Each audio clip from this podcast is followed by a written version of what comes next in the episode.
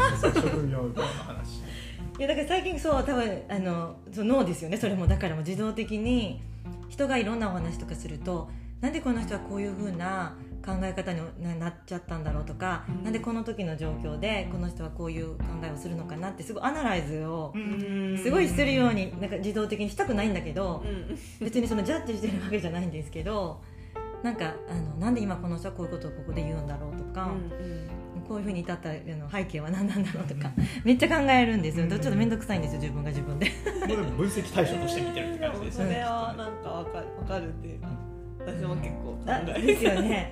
好きなんだけど、うん。ちょっとなんか人からしたらちょっとうざいかなっていう。で言わなきゃ。まあそうですね。主人にはちょっと言っちゃうんですけど。でなんか僕もなんそかそうだからうざいんですそれでそれでそれ。それで なんかでも聞く聞く聞く技術っていう本読んだんですよ。あちょっと前に。それ知ってるかも、うん、日東山さらそうんですね。うん。そう兄弟の教授、うん多分心理学系の教授、うんうんうん。なんかそれで見たけどやっぱりなんかそうあの自分に対してやっぱカウンセラーだからめちゃくちゃ攻撃的になる人もいるんだけど普通にそういうこと言われたらめっちゃイラッとするけどイラッとしないのはなんでかっていうと研究対象としてっていうかまあそのなぜこういう反応を、ねそうそうそうこうう者さんに何を言われても。そうそうそうこういう反応をしたのかっていうことに興味が出るしむしろ何も言わないよりは何かを言ってくれたっていうことが嬉しいみたいな方向であの解釈できるみたいなことを言ってて素晴らしいあそういうもんなんだって思いました。そうですね。だからねなんかそれとちょっと通じるところがあるんですけどなんか人をジャッジしなくなんかなりましたた多分日本に住んでた時って、まあ、自分全然自慢できることじゃないんですけどそれこそ本当自動的に自分の脳が例えば勝手な解釈ですけど、うん。私の大学一緒に行っててなんか就職してない子とかうんうん。例えばいたら、まあ、いないんですけど本当は。もしいたらいたら、うん。なんでこの子大学まで出てるのに就職しないの？とか変なの、って思っちゃってた自分がいたしママとかになっ早くなっちゃった子とかを見てもしお仕事してなかったら、えなんでちょっと手が空く時も多分多分あるのにうん大きくなってきたら、なんで社会復帰しないのかなとか、うん勝手にその本当にじゃ人間人間って多分それみんな知ってると思うんですけど、すごいそのジャッジしてた自分がすごくいたけど、この精神精神学っていうんですか、なんていうんですか心理学か。心理学。を勉強するようになってから、その必ずその行動には理由があるので、うんその人はその働きたいくない理由がそこにはあって、その理由を持ってあるまたその理由があってっていうのを考えると、うんなんか自然にそのジャッジしなくなってうん人に対して。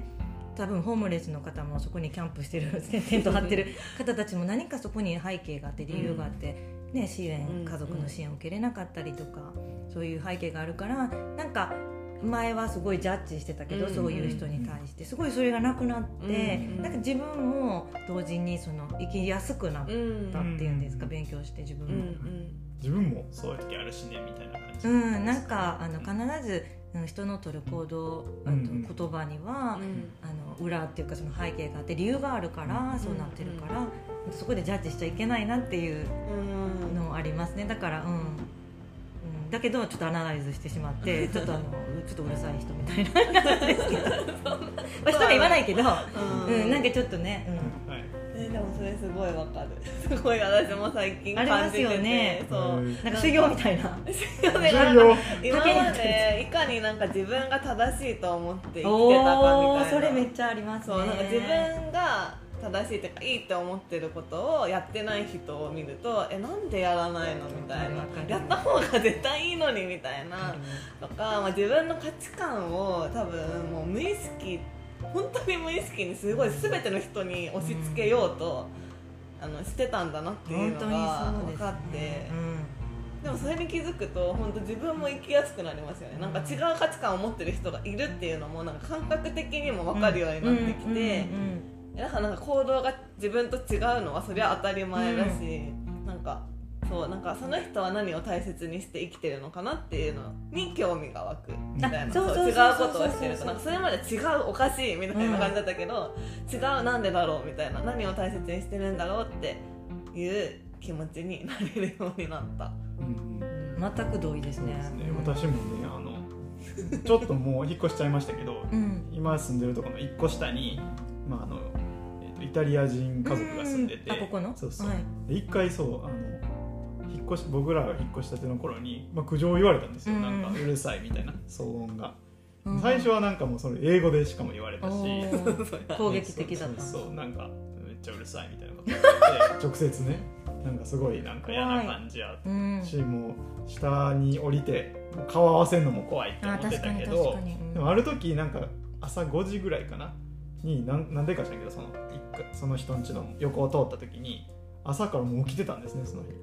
でなんかもうちゃんとなんか朝の準備をしてて、うん。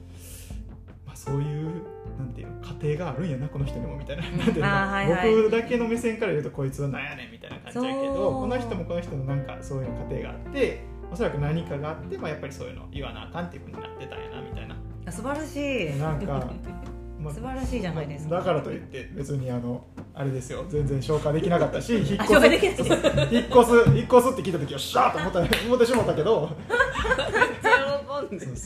あでもすごいそういう視点ってすごい大事ですよねなんか物事って本当に私たち自分の視点からしか見れないけどな球体でも反対側からからはもしかして白いものが黒く見えてるかもしれない。そっちは影だからとかわからないじゃない。いや白だからこの球体は白だからって言ってんじゃんみたいな。いやいや向こうから見たら影だって黒だよってって思ってるかもしれないし、う本当にそうでね丸を三角っていう人もいるかもしれないしね。丸じゃなくって。でなんでそう思うのっていうのが興味のえ対象みそたいうな感そうそうそうじですよね。そこですよね。あ素晴らしいじゃないですか私たち。ね自画自賛。えねえとか言って。ねえとかおばちゃんおばあちゃんおばあちゃん。あれですよね。あれですよね。あのなんか MR の話で言うとみたいなやっぱりなんか話で声があれですよね。って多分誰もついてこれてないけど。あのなんかこのこのお医者さんをにこのうちの製品入れてもらうためにはやっぱり、まあ、松茸梅の弁当を用意してやっぱ中華がこの人好きやなとか言ってなんでこの人こんなに中華好きやねんやろなとか思いながらも、まあ、毎回中華届けようかみたいなそういう感じですかね。めっちゃ合ってますっていうかなんか私の仕事見てたんですかみたいな何の話やあの先生にはステーキ弁当みたいな。あの先生にはゴルフ接待みたいな。めっちゃ知ってるじゃないですか。最近厳しくなりましたね。はいだダメです。ゴルフ接待無理です。私が辞めてからすぐダメになりました。テニス接待もやってましたしね。へ感じですけどよく知ってますね本当。お客さんでいるんですか？と機会があるんですよね。面白い職業ですよもあるもんなんか僕一回なんかあの高校の友達に MR の人がいて、うんあのまあ面白い人なんですけど、まあ、同窓会みたいなのがあって、まあ、結構医者が多かったんですよそこの中で、僕に対してそいつがもう当然僕のこと分かってるんだけどお前医師免許持ってる？持ってない？じゃあもう話してんああなるほどね。世の中には2つの人間がいる。医師免許を持ってるものと持ってないもの。みたいな。何やそれ？買わない。僕たちの薬を買わないと話しません。権限ある？ない？OK です権限。さよなら。っていう。ねわかるそれそれめっちゃおもろいなに行っても権限ない人と話しません。看護師さんもどうでもいいどうでもいいみたいな。本当は話さなきゃいけないそれと思いながら面白いなって思ってました。面白い懐かしい。何の話をしてえー、MR もすごいいい職業ですよ。や飲食業。してますしてます。面白い。そうですあめっちゃ笑っちゃった。何の話？急に。急にね。もう中華弁当。あ MR といえばとか言って。どこが考え MR のた話してなかったですね今はね。考え方の癖といえば。これですよね。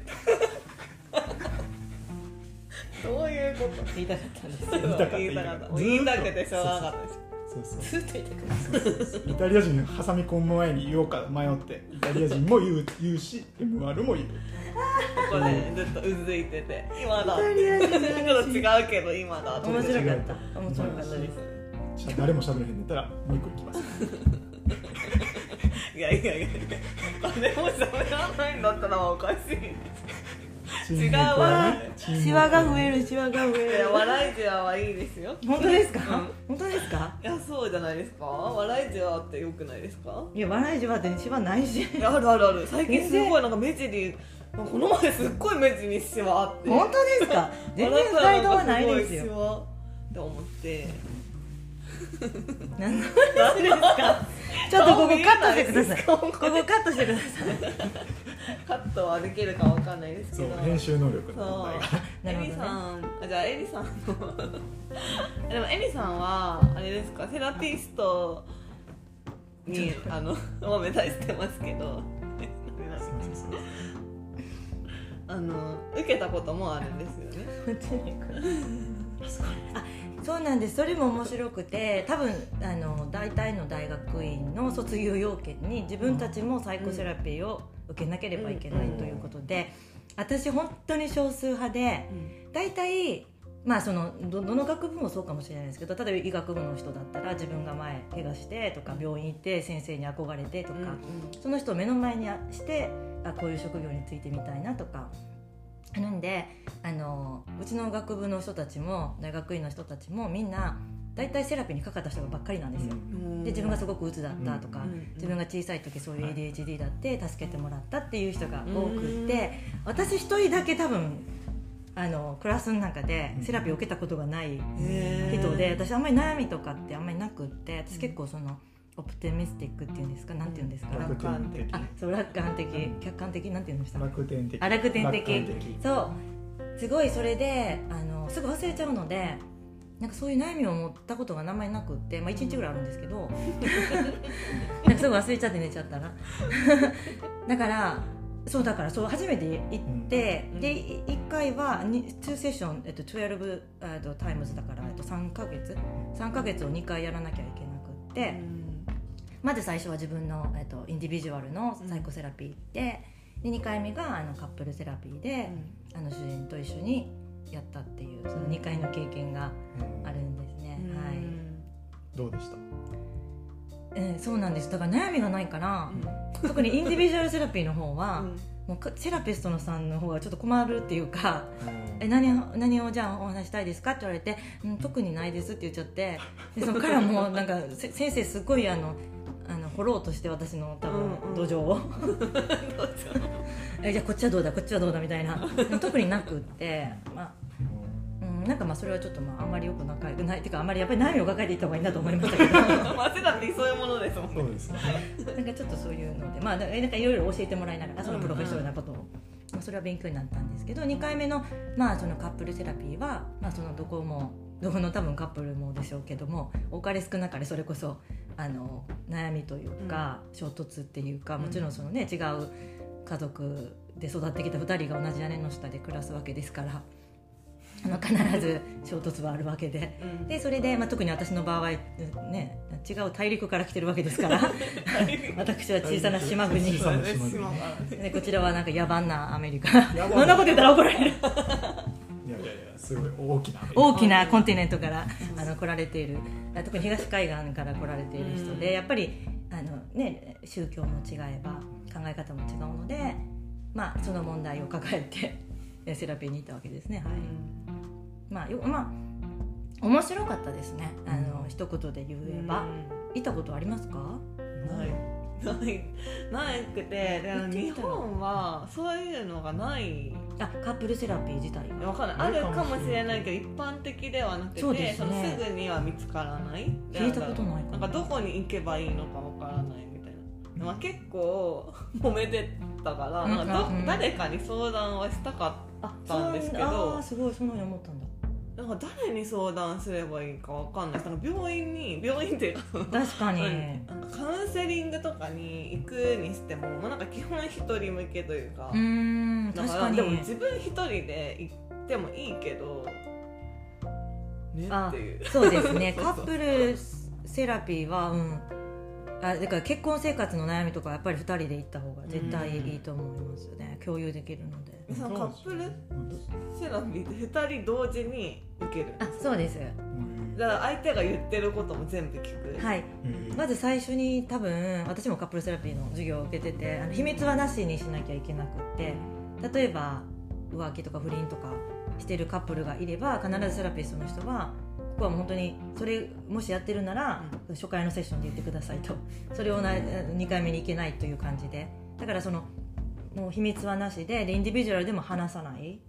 できればそのゆかり私がゆかりさんと大輔さんを見てるカップルセラピストだったら、私はゆかりさんのインディビジュアルのセラピーはやらないです、なぜかというとこっちにあの加担してしまうというか、そういうふうになっちゃうので。へえ一人ずつ聞いてとかではないですね。なくて。同時に。だなのですごい面白かったのは例えばその1週間の中で今回のは何がありましたか何か衝突ありましたかって聞かれて例えば喧嘩をしたらこうこうこういう喧嘩がありましたっていうところから始まるんですけど本当に面白いのが私としてはどんな喧嘩だったんですかまず一人ずつそれを話聞いてくるんですけど私はあの何曜日の何日にこんなんがあって10分ぐらいの喧嘩でこういうこと言われてって言ったらで後であの彼の話になるとあのま時間もまず違ってもう認識してる時間も違って10分のあのその時間はあの彼は50分とか言うんですよ。お体感50分。そう体感50分か私が体感10分なのか分かんないんですけど どっちが間違ってるのか。35分ぐらい。でなんかその言ったニュアンスとかも言ったらその温度なんていうんですか私は怒ってない感じで言ってるのに向こうはすごい攻撃されたとか言ったりとかなんかすごい同じ喧嘩で同じことを言ってるのに2人ともが全然違う喧嘩のことを話してるみたいに、うん、なってすごく面白くて、うん、えー、そんなふうに思ってたんだとかあそんな時間経ってるように思ってたんだとかなんかすごい面白くってなんかそれがまず衝撃的でしたね、同じこと体験してるのに違う体験が2つあるみたいなそれはでもインディビジュアルでやると分かんないですよね、うん、直接聞いた方が確かに。でもまあお互いでやると喧嘩になっちゃうから。そうですね。これ帰ってから喧嘩にはならないですか？あならないです。やっぱりすっきりするっていうかなんかこうお互い思ってることを言うので、うん、そのやってる時はすっごい良かったですね。お互いやっぱりすごい意識するし気をつけようという意識もやっぱ高まってるので、やっぱ2人で解決するよりも、お金も時間もかけてやってるから、おすすめですけどね、一回。日本にいる時はあれだったんですよね。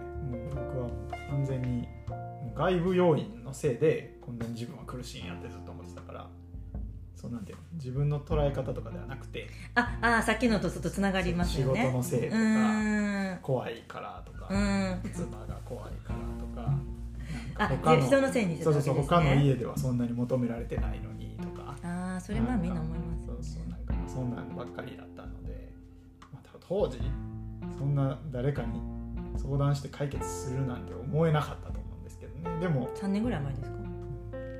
いや1年めっちゃ最近じゃないですか。1年半ぐらいだね。あ、まあ、じゃあこっちに来る前。来る前、うん。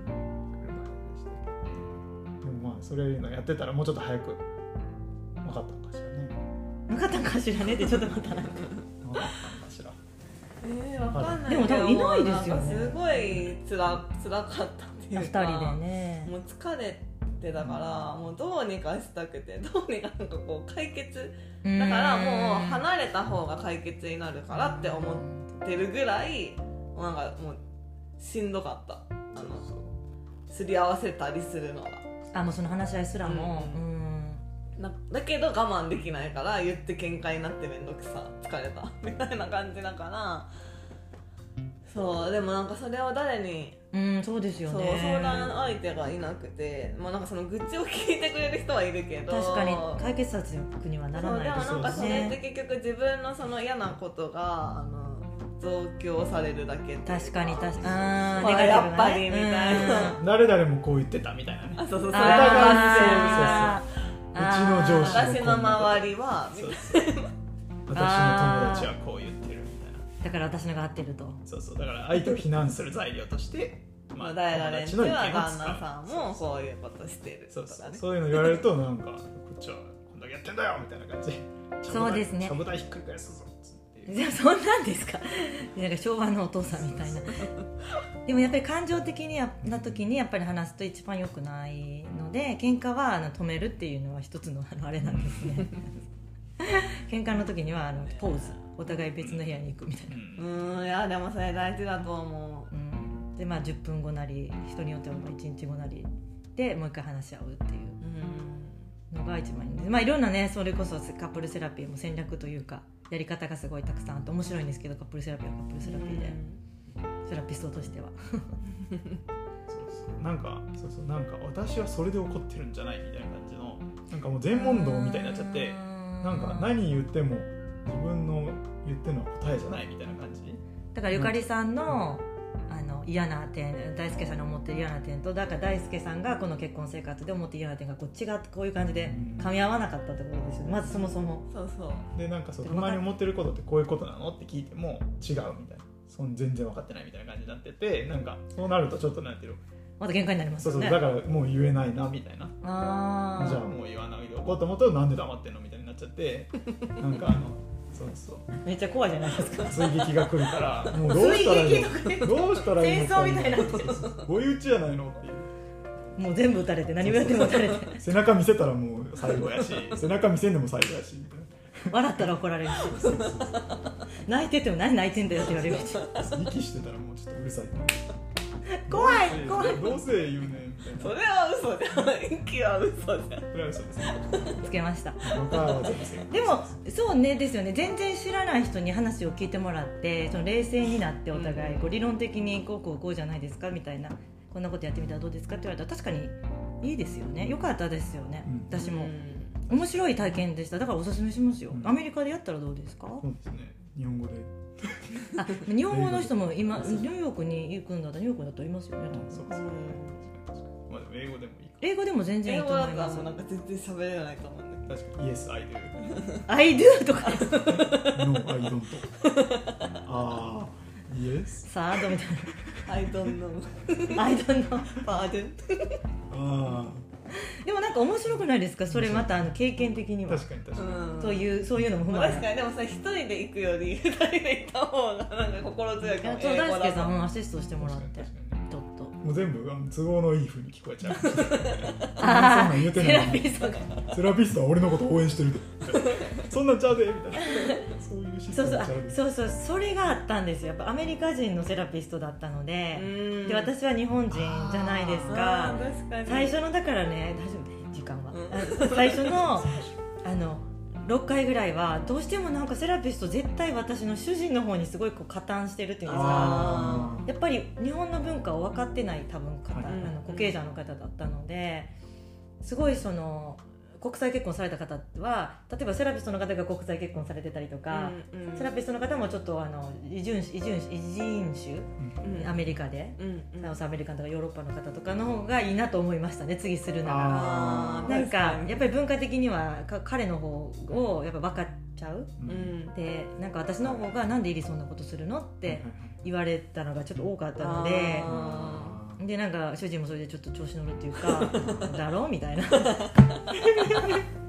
言っただろみたいな感じになってちょっとそれがすごくなんかあれっていう感じで。確かに。いやなんか cultural sensitivity を持っててほしいなと思いましたねセラピストさんには。次はもう日本語しか喋れない。こう言うてるでなんでなんて言うてるで。そう。あのパンデミックの時にしたのでもうすっごい人気でセラピストさんたちが。もうどあっこも空いてなくってはい。いろんな人にあオンラインでしたんですけど、でいろんな人に当たったんですけど、もうスケジュールがいっぱいでっていうので断られて断られて最終的に行き着いた方がその人だったのでその人はもうちょっと好き好きだったので あんまり良くない人だったのかもしれないんですけど。でもまあ効果はあったんですそうですね。すごい言われたことは結構今でもやっぱり覚えてたりしますねお互い。その絶対に言わないこと言っちゃいけない。でもに絶対ゆかりさんとかも言うと思うんですけどてか人間人間誰しも言うみんな言ってたよとか。他の それめっちゃ言う。他の人はねとか言って絶対こうって言ってたよとか うちの家庭だけだよこれはとか。だから英語で言うと nobody とかうん。everybody とか絶対使っちゃダメ。そう。そういう言葉は絶対に使う。あの everyday とか every あ time とー。かいつもそうそれはもう私たちの脳にもそう言っちゃうから自分で。それでもうちのおかんからの遺伝なんですよ。遺伝。そういう人のせいに。ああそうやったね。うちのおかんが僕がなんかあの謎の服着てたら謎の服そんなん東京で着てたら100人中95人はダサいって言うわって言う。98人だった。98人。そうそうそう。あそれかわいそうひどいねお母さん。そうそうう。ちの大喧嘩したもんね。うちの親は昔僕のことを豚って呼んでえなんで？撮ってるから。全然太ってないじゃないですか。でうちの主人どうなるんですか？そんなこと豚は。ないや豚や象みたいな。ずっとそうそんな感じじゃえー、ひどい。そうかわいひどいでしょ。そそうかわいそうや。何それ？でもそうやってなんか自分かわいそうって思ってるだけだとね。うまあねでもそれでそうかなそうなんでなんでそんなの言うのってある時聞いたらうんうんうん。社会に出ていろんなことを言われるのをもうあの練習やとあうちの親もそれ言ってたかも嘘つけ。へ頭打つ打つだあこんなこと言わないとそういう社会で頭打つのはあなたよみたいな。あ確かに。でもそれは言われる。そういうそれはことは言われる。確かにちょっとあ家族だから言ってあげてるのって言われる。すごい。それめっちゃ言われる。同じ親です結構です。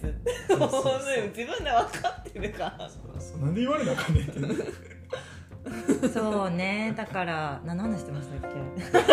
まですねなんでそんな話になったんですかえなんでその話だったんや親の話が何で出てきたんでしたっけ？それはなんかあのみんな。あみんな。あみんなエブリバディが。親の遺伝そうそうそう。ありがとうございます。そうでもそれって確かに大きいなと思ってイベントっていうか環境みたいな。うん言っちゃダメだよね。だってみんなのこと知らないし。そうみんなって誰ってなって。大体ね。みんなみんなそうだったとか言ってなんか言うえみんなって誰が言ってたの？って言ったらなんか2人ぐらい。そうそうそう2 人かよみたいな。だからそのみんなもねやっぱりそこで価値観だよね。さっき言ってたその最初の話と通じるけど自分が正しいと思ってみんな話をするから、みんなは違うって言うよとか、そうそう。あなたがおかしいのよとか毎回言うけどねって言ってね、うんなんかそういうなんか自分の本当価値観を抑え押しつけ押し付け合いだよね結婚ってね、そうそうですね。子育てもねそういうとこそう。子供との関係も。ああー子供対自分ってこと？みんな宿題やってるよみたいな。宿題やらないっていうと。ああそんなこと言っちゃったらダメですね。みんなやってないの？でもそれでいいんじゃない？って言ってればいいんじゃないですか。うん。それで勉強できなくなるのはあなただからっていう。あ素晴らしいあとはもうなんかおお脅しもありますけどね。脅しもダダメなんですよね本当は。うん。でもなんかそれをあの担任の先生に相談したらあうんうんうんうん。なんかあ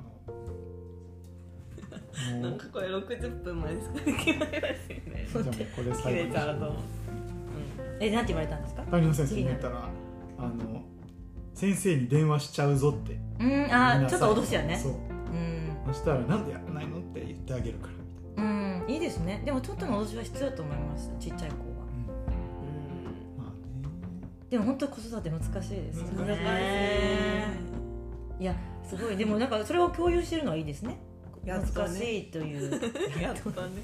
出た出たうん。えー、なんでもないですでも大輔さんにとってもすごくいい経験ですよね。こうやって家にいて子供さんの成長を間近で見てそうそう。ゆかりさんの葛藤も一緒に共有できて。そうそう。ようやく分かってきました。いや子供育ては難しいです。10人十色だしうん1人2人として一緒の人なんか対等の人間として接しろと言いつつもやっぱり明らかにサポートが必要な部分ってたくさんあるじゃないもちろですかん。こんな対等の人間やったらお前のサポートなんか絶対せえへんわみたいなところまでやっぱしなきゃいけないじゃないですかだからそこの折り合いがやっぱちょっとなんかなかなか難しいっていうかサポートはするんだけどなんか意見も尊重するってめっちゃむずいなっていうでもそれを分かっているだけでもう子育ては多分いい方向に向かってると思いますけどね。やっぱりそこ見えてない親御さんってすごいすごく多いと思うのでその子供の気持ちを汲むっていうんですか？だって私たちも多分同じような感じの親をなんか 匂いを感じるんですけど ちょっと厳しめのっていう。やっぱり自分たちねそういう思いしてきたからあのあの反面教師じゃないけど子供にはねそういうことをしないでおこうっていうその気持ちって大事ですよね。持ってるだけで。できてるかどうかは別として。いやーそうなんですよね。だからこのまず分かったから次はできる段階に行きたいっていうね。できてますよね。まあできてますね。めっちゃもう断言してるんですよ。できてますね。絶対できて100点満点です私たち。ないもんないです。言われることあるかな？絶対あるじゃん。その時点でありそうまあすいません。なんか長々と。すいません。いやこちらこそこんなにありがとうございました。ありがとうございました一唐瞬でした。突に終わる。私たちこれ見てるからね。あそうね。数字を。急に終わる。にもう60分になっちゃうわ。いやまた子育ての話は子育ての話はまたしたいですね。また来てくださいぜひあのぜ LA ひにいる間ね。本当に。てかむしろなんか引っ越してもオンラインでぜひあのインタビューあーそんなんできるんだ。させてくださいうん。そうそう。これで？そうあのズームムでつないで。あで録音してそれぞれなるほど。あすごいもうテクノロジーはすごいですね。でこのテクノロジーすごい。ですこのエンディング。定期的にエリさんには来ていただこうと思います。本日は。ありがとうございましありがとうございました。お呼びいただき。さようなら。さようなら